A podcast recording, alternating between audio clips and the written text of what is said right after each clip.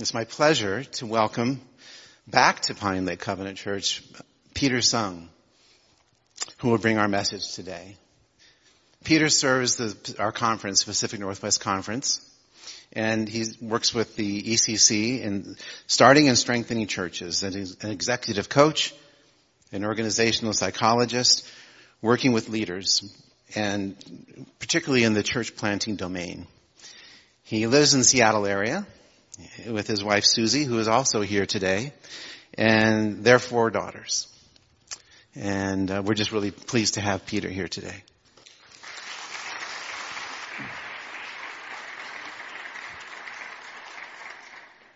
Good morning, church. Uh, good to be with you all today. Uh, I want to share a word that I hope will be um, helpful and uh, nourishing for you. And it's a uh, it's a truth that I find uh, helpful to me uh, all the more these days. It's a kind of a clarity that I've arrived at. Uh, I turned 50 this year, and um, it, I didn't expect to feel anything, uh, but I got I had some feelings, and they still persist uh, to this very moment. Most of the feelings are in my body, actually. um, but as I as I was sort of growing up into this decade, uh, I really tried hard. I was very deliberate about trying to figure out how life works. You know, what's important? What really counts? What should I focus on? What's the meaning of it all? What's the point? What is truth? And I wrestled with these questions, and uh, today I'm kind of happy to report to you that I did find something. And that's going to be from Galatians 5, 6, the verse for today. And the title kind of says it all, and I hope you remember this. This hopefully is a summary of all that I'm going to present to you today.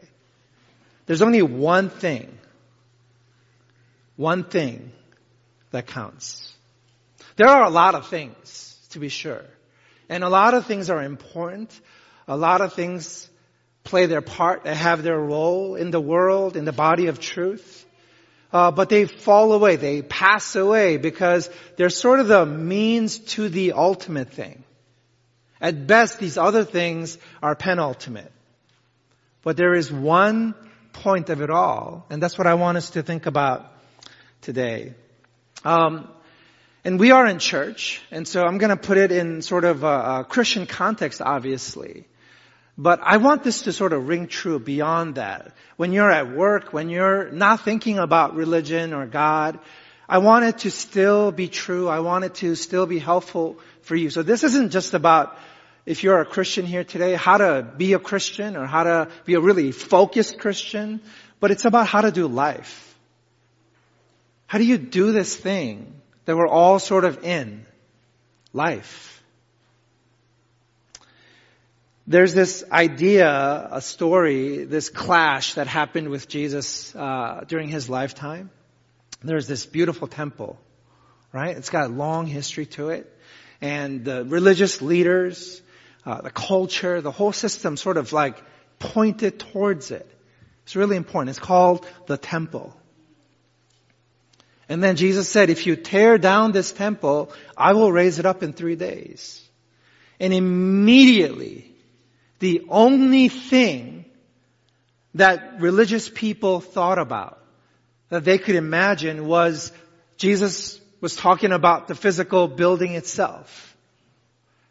But the scriptures tell us that Jesus was actually talking about himself. It's not about the temple. This was completely news to them.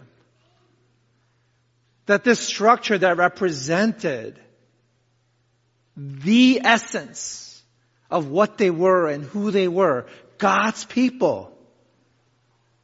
They were God's people and it was demonstrated to them. It was, it was made visceral and concretized in this thing called the temple. So they focused on it. They conflated God with the temple. Their identity was in the temple. And yet Jesus wasn't talking about the temple at all. This is a helpful image for me to understand that life is not sometimes what we make it out to be. There are many things. But I want to remind you, I want to remind myself, and this may be news to some of us, that there's only one thing that counts. So let's go to Galatians 5, 6. Let me read it for us. For in Christ Jesus, neither circumcision nor uncircumcision has any value. So let me pause there for a second. When is the last time you thought about circumcision? I mean, a remote chance of it if you just became a brand new parent, right? And you had to make a decision about the incision. but that's it.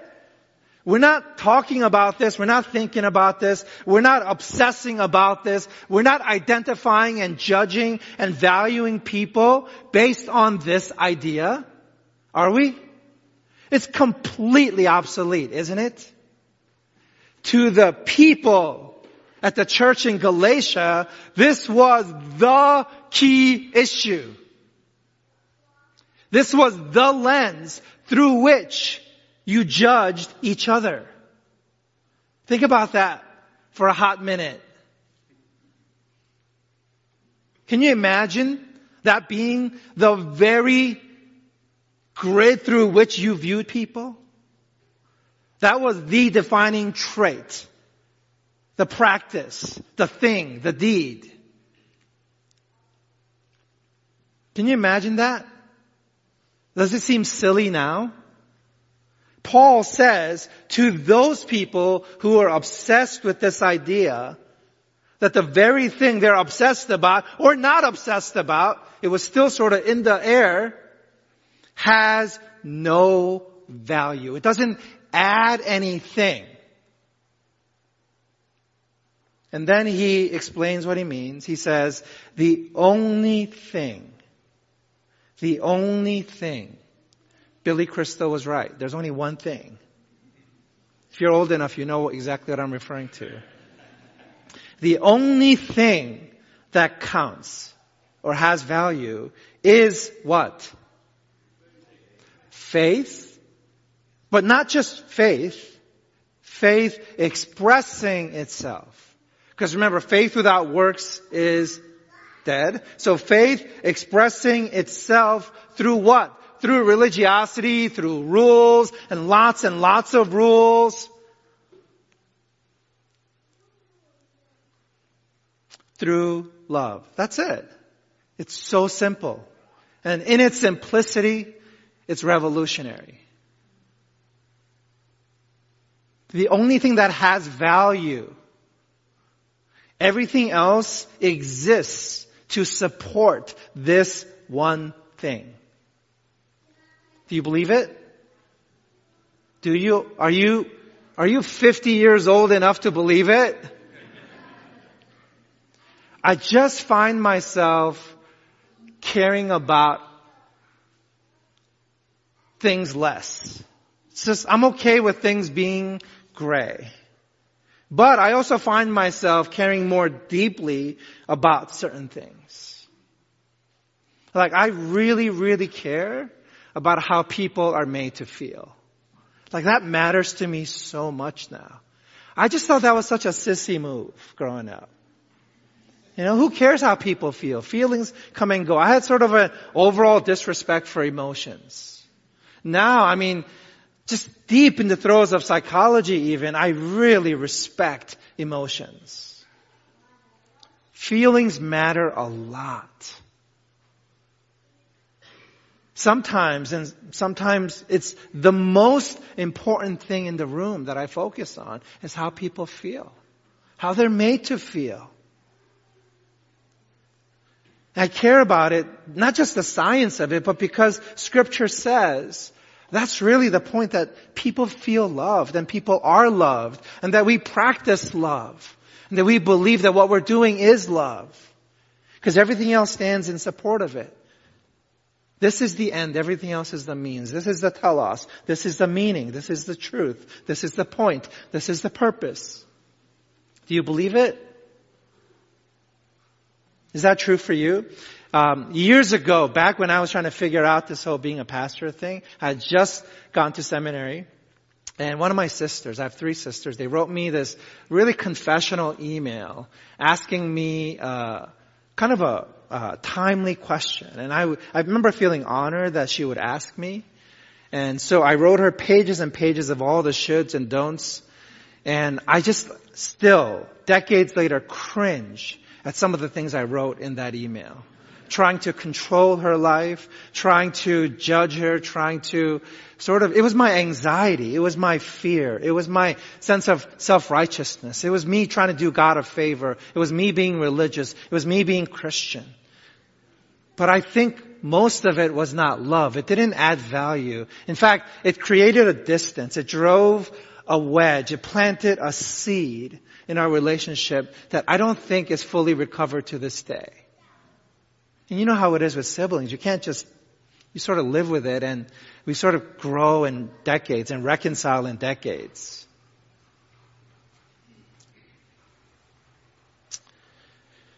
Neither circumcision nor uncircumcision has any value. The only thing that counts is faith expressing itself through love. So here it is, uh, put more plainly, uh, that loving God is exactly the same thing. If you want to love God, here's how you do it. You love your fellow human being. I had to put the word man in there because the Bible version I was using was man, but I mean humanity. Scripture means humans, obviously. I have three daughters and no sons. I mean, four daughters and no sons. Three sisters. And so I'm, i feel sensitive about this. Uh, uh, but the point isn't lost that if we want to love God, if you are somebody that wants to love God, there isn't this thing that you do towards God and then you gotta turn around and do the part two of it all, loving human beings. That's not what scripture teaches. Scripture actually completely conflates these two things and says, if you love God, you will love people. And if you love people, you are actually loving God. What you have done to the least of human beings, you have done unto me, God says. So we'll go through some of these verses. Let's look at an obvious one. Galatians 5. For you were called to freedom, brothers. And again, brothers and sisters. Do whatever you want to do. You are free. Be free. Only do not use your freedom as an opportunity for the flesh, but through love, serve one another. Again, the whole point of freedom is that you are free to do whatever is necessary to love. It's not free to just to be free, but it's free in that you get to employ anything and everything in the service of love. For the whole law for the whole law, not a part of the law or most of the law, but the whole thing. All of the law. As a body, as a group. The entire thing is fulfilled in one word. You shall love your neighbor as yourself. I don't know if you've really just allowed this truth to sink in and pervade your living. It's not two things, it's one thing. But if you bite and devour one another, watch out that you are not consumed by one another. One more verse. Matthew 22. And he said to him, you shall love the Lord your God with all your heart, with all your soul, with all your mind. This is the great and first commandment. Right? So that's true. And then verse 39, a second is like it. You shall love your neighbor as yourself. On these two commands depend all the law and the prophets. So here we have Jesus separating out a little bit. But this is something called Hebrew parallelism. And what that means is this is a way of communicating. We see this a lot in the Old Testament.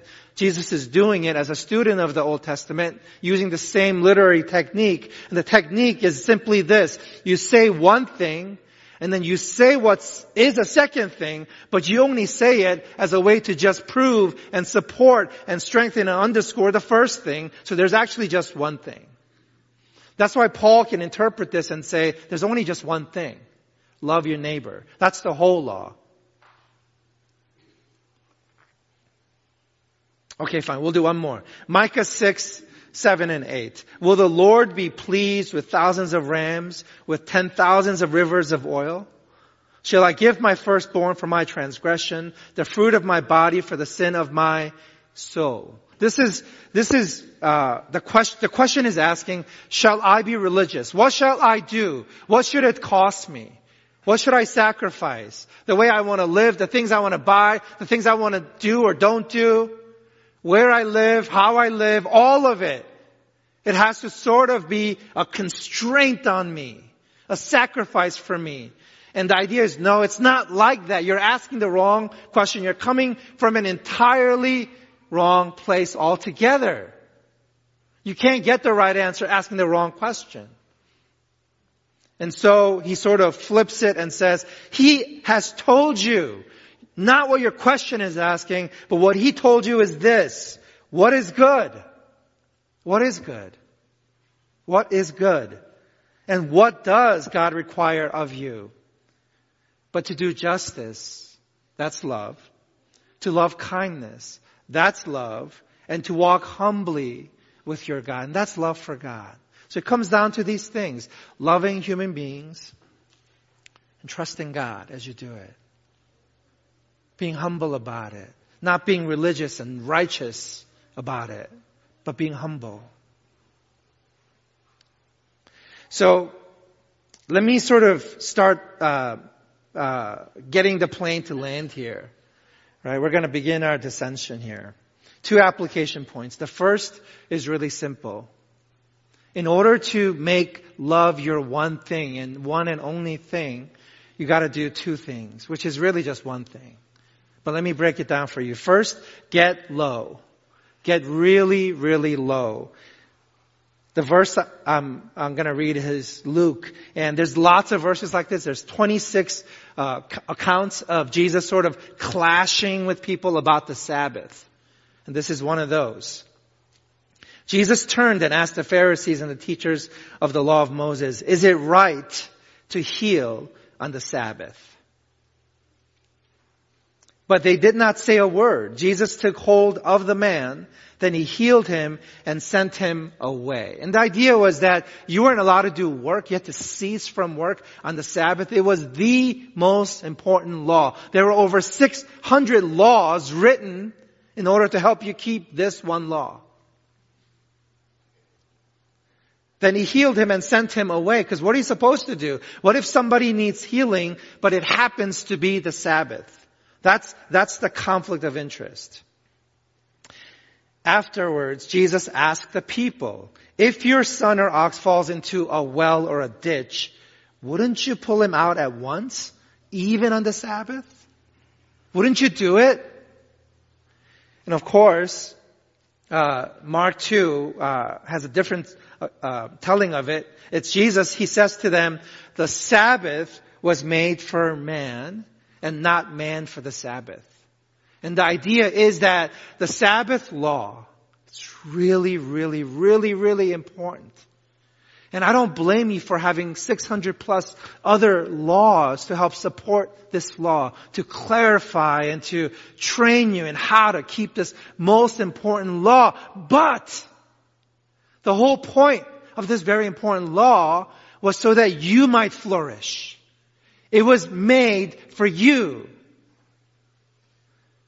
And don't you know this? Don't you intuit this? Doesn't everything in you Your bones, your cells tell you that if a son, forget the son, maybe even an animal falls into a ditch, you instinctually, reflexively save its life. Don't you know that that's what you're supposed to do? Because the point is not about whether you work or don't work, but it's so that in your resting or ceasing from work, you might cause life to flourish. So if life itself is threatened so explicitly, of course you would violate the Sabbath laws because the point of the Sabbath laws was life to begin with. Why is it so hard for us to get this? And so get into the ditch. Where are the ditches in your life? Where people are hurting, where people need to be cared for, where people need your intervention. Get low. Get in there. Why are you not in there? What's keeping you? Is it the Sabbath law? What law? Tell me any law and I will show you how that law is asking you to get into the ditch.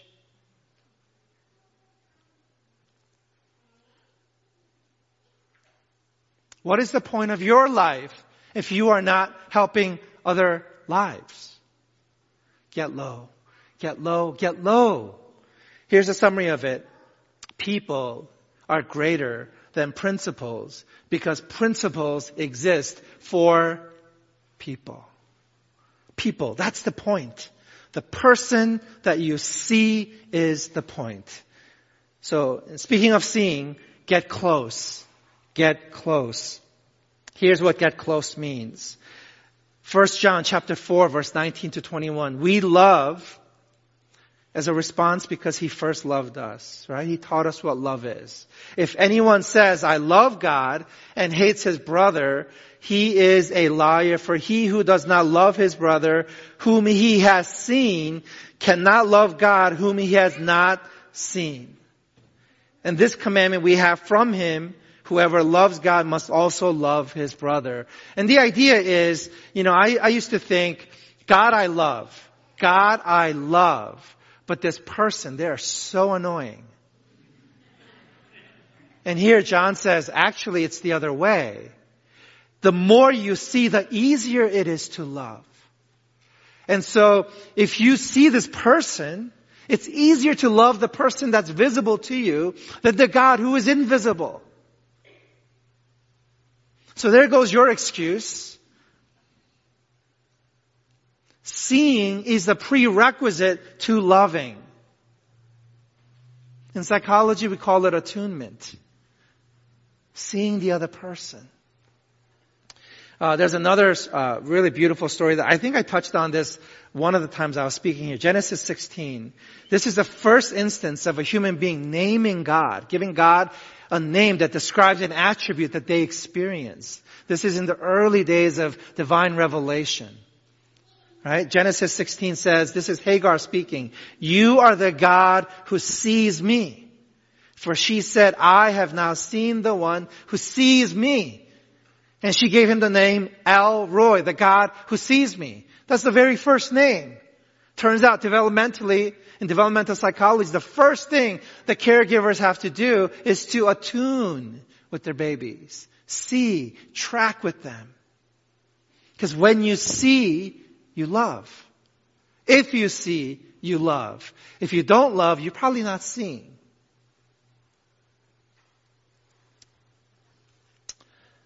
Seeing leads to loving. Seeing leads to loving. Okay, okay, we gotta land the plane here. I'm at 23 minutes, folks. Going crazy today. um, decision science, there's such a thing. Behavioral scientists and decision scientists have learned, study the brain using functional MRIs and things. What they learned is that human beings think about lots of things. We tend to make things complex. And so we start out with something that's simplistic, right? We don't really understand it. It's like black and white. And then once we double click on it, it becomes really, really, really complicated. But then we have a need to move things from simplistic to complex to simple. And so we have to work through the complexity. We have to unpack the simplisticness of something, unpack it and make it really complex.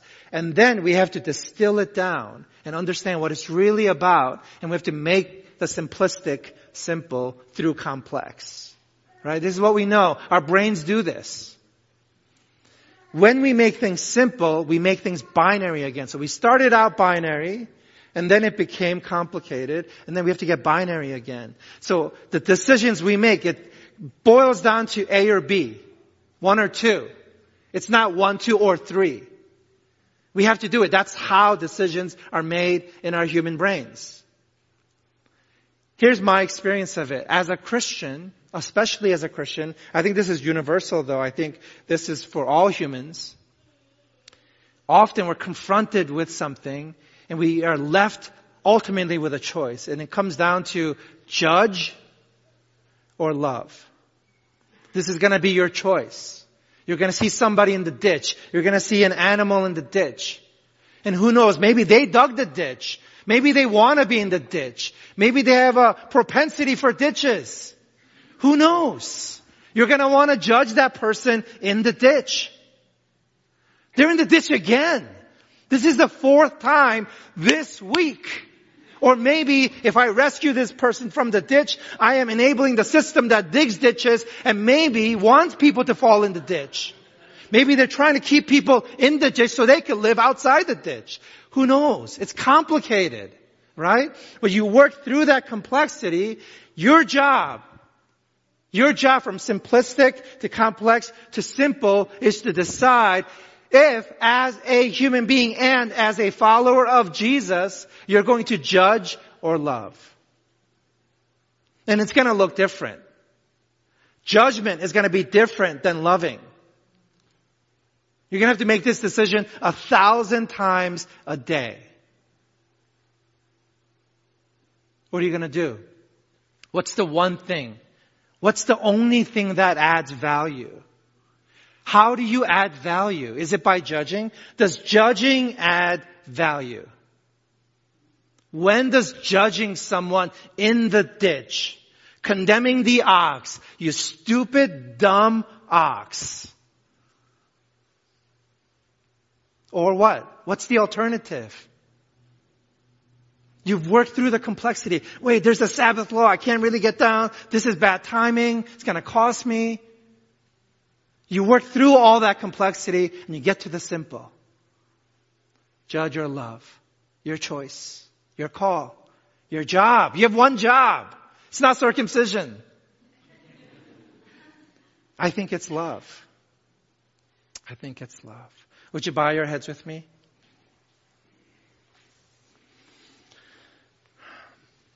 Galatians 5, 13 to 14. I would like this to be uh, our prayer It says this through love serve one another god help us to serve one another through love for the whole law is fulfilled in one word you shall love your neighbor as yourself. God help us to love you by loving our neighbors as ourselves. In jesus name amen